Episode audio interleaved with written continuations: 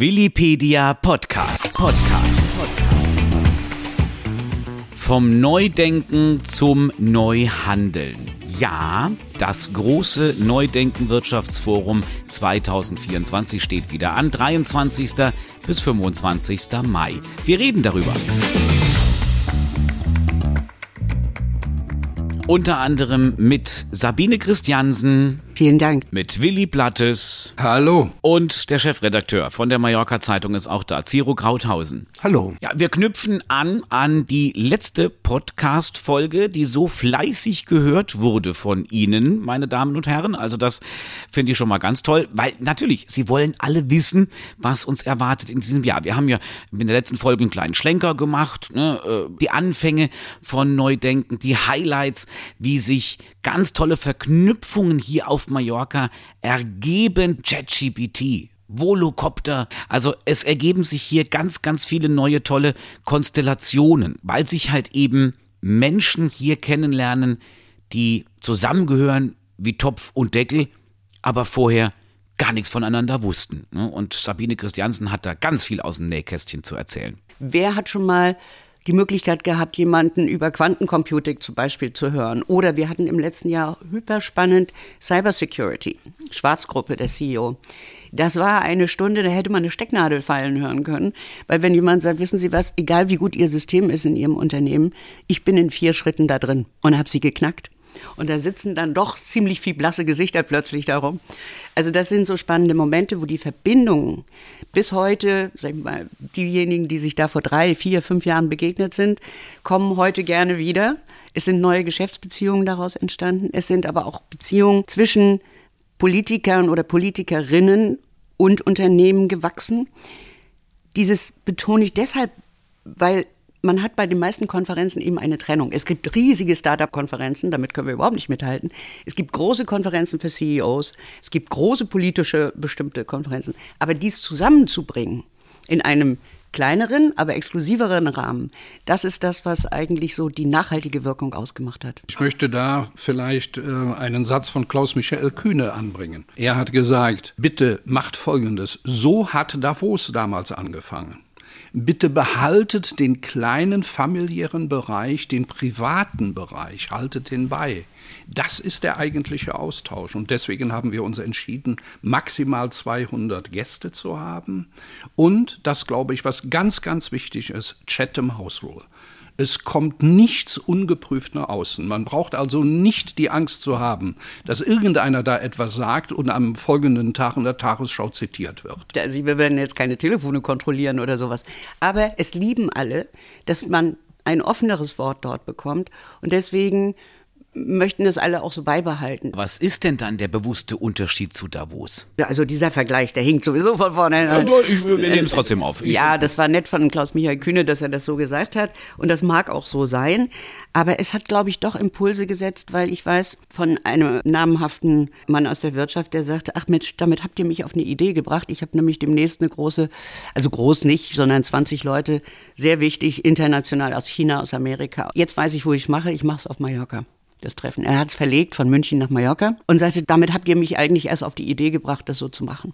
Und es hat super geklappt, sagt er hinterher, weil genau das richtig war, die Atmosphäre, die auch auf, bei uns auf der Konferenz ist.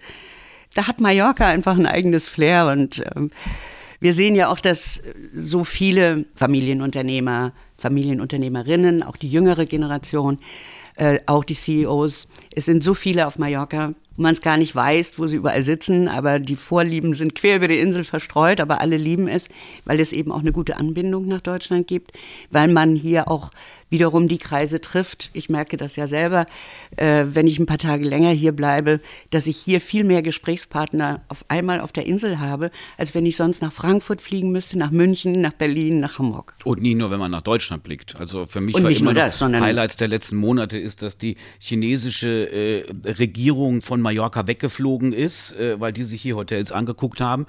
Und gleichzeitig der von China verstoßene Jack Ma einfach hier äh, ja.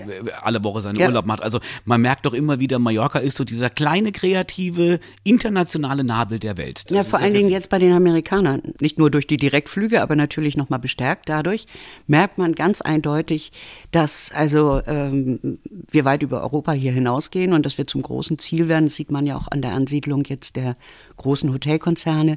Ähm, es kommt eine ganz andere Gruppe hierher und es wird auch zunehmen, dass da äh, drunter auch verschiedene Veranstaltungen sicherlich fallen. Also wir fassen das an sich so ein bisschen zusammen, dass das ein nicht nur Neudenken ist, sondern ein Ideenkraftwerk. Aus Neudenken wird neu handeln mit tollen neuen Ideen.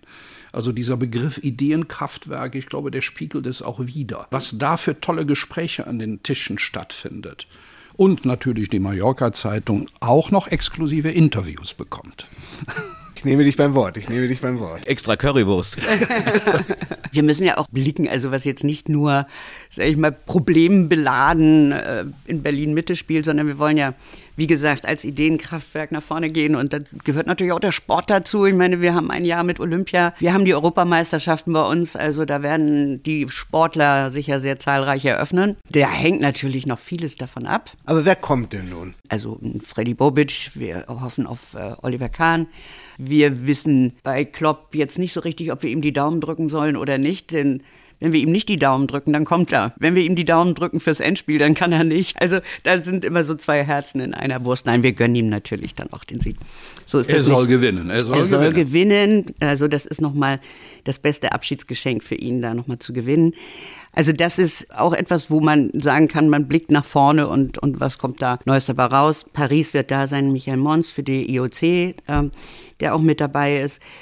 Ja, und dann äh, werden wir natürlich wieder viel über die Finanzen reden müssen. Wie geht's da weiter? Im Allgemeinen, nicht nur im deutschen Topf von Herrn Lindner, sondern wie geht's mit unseren Finanzen überall weiter? Es wird äh, große Freude, ähm, Weidmann da sein, Herr Weidmann, Ex-Bundesbankpräsident und jetziger Aufsichtsratschef der Commerzbank.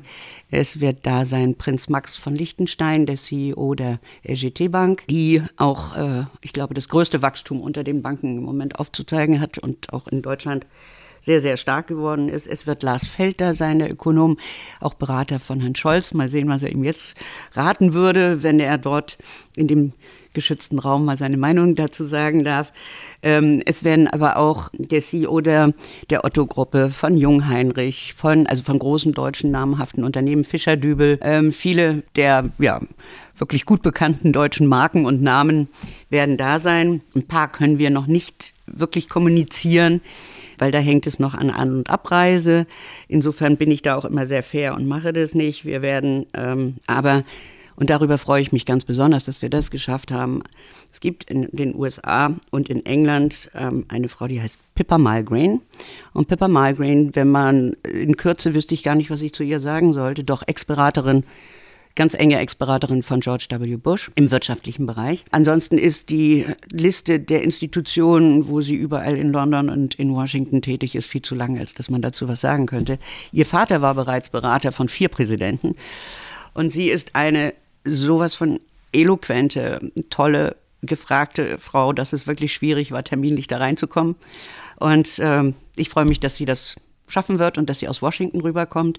Wir werden den slowenischen, ex-slowenischen Ministerpräsidenten und Staatspräsidenten bei uns haben, der für die EU ein ganz starker Europäer, Sozialdemokrat, ähm, auch ein sehr, sehr guter Redner, der natürlich einmal diese Ängste eben auch in Osteuropa formulieren wird, der aber auch schauen wird, ähm, warum driftet Europa da auch ein bisschen auseinander.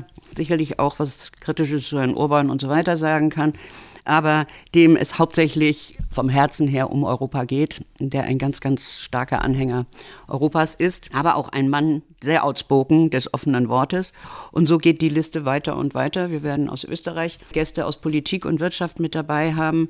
Der Verwaltungsratspräsident der Kühne Holding wird natürlich, wir hoffen auf Klaus-Michael Kühne, dass er dabei sein kann. Signale sind positiv. Da wird es natürlich sehr spannend, was jetzt aus den Signa-Projekten wird, wo einige unserer Gäste auch mit investiert sind und äh, man gespannt sein darf, was besonders aus dem Elbtower aber natürlich auf der anderen Seite auch vor allen Dingen aus unseren großen Schaufenstern, nämlich dem KDW und dem Oberpollinger und im Alsterhaus werden. Ja, und damit sind wir natürlich auch bei der großen Immobilienkrise, die in Deutschland wütet oder nicht nur in Deutschland, die eventuell so ja jetzt aus Amerika wieder rüberschwappt. Also Immobilienbereich wird eine natürlich in diesem Jahr große Rolle spielen. sein. Es gibt verschiedene Schwerpunkte da drin, eben Finanzwirtschaft, Immobilien. Wir werden aber natürlich auch vor allen Dingen wieder auf die, sage ich mal, Innovationsfähigkeit gucken. Wir müssen die Intel- und Infineon-Ansiedlung, die Chipindustrie, macht es Sinn, sie zu fördern mit Milliarden. Ähm, kriegen wir das hin, dadurch unabhängiger zu werden? Ich sage ja, wir brauchen diese Milliardeninvestitionen. Wir haben auch, ich weiß nicht, wie viele Jahre in die Braunkohle investiert und in die äh, normale Kohle investiert, und dass wir wussten, dass es eine Zukunftstechnologie ist. Also da ist dann schon besser, in die Zukunft zu investieren. Ähm, wir werden dabei haben Automobilsektor, Mobilität natürlich. Also BMW wird mit dabei sein, BYD wahrscheinlich aus China. Es werden diverse chinesische Gäste wieder dabei sein. Es werden Gäste aus Dubai erwartet, wieder sehr hochrangig. Denn es geht ja auch darum, dass im Moment das Problem Deutschlands ist, dass die Betriebe abwandern. Und sie wandern genau in all diese Länder ab und in andere natürlich mit ihren Produktionsstätten. Wir haben jetzt gerade die Schlagzeilen alle gesehen. SAP baut 8000 Stellen ab. Davon sagen sie einige wieder auf, aber das werden wir erst mal sehen, wie in der KI-Entwicklung wahrscheinlich. Aber wir haben so viele Unternehmen, die im Moment sagen, wir verlagern und bleiben nur noch mit kleinerem Bereich in Deutschland sitzen. Und da müssen wir uns natürlich auch dann mit den Gästen aus diesen Ländern beschäftigen. Warum ist die Solarindustrie in China so, dass sie uns überholt? Warum sind die E-Autos da und fahren uns sozusagen platt? Also China wird eine große Rolle spielen. Das, was Sabine gesagt hat, äh, glaube ich, müssen wir noch mal aufgreifen oder sollte ich noch mal aufgreifen. Es geht nicht um die Flucht aus Deutschland.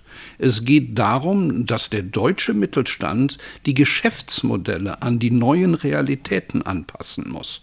Das ist das große Thema. Und ich glaube, das ist ein ganz wichtiger Punkt.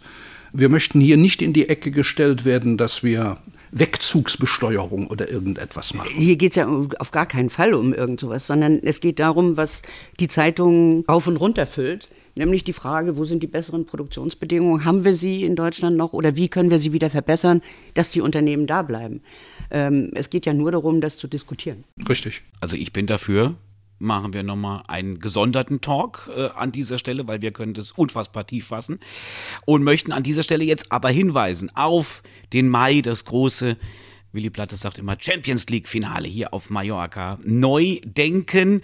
Äh, alle Infos dazu gibt's dann sowieso bei uns jetzt in dieser Podcast-Folge in den Show Notes. Oder über neu-denken.net.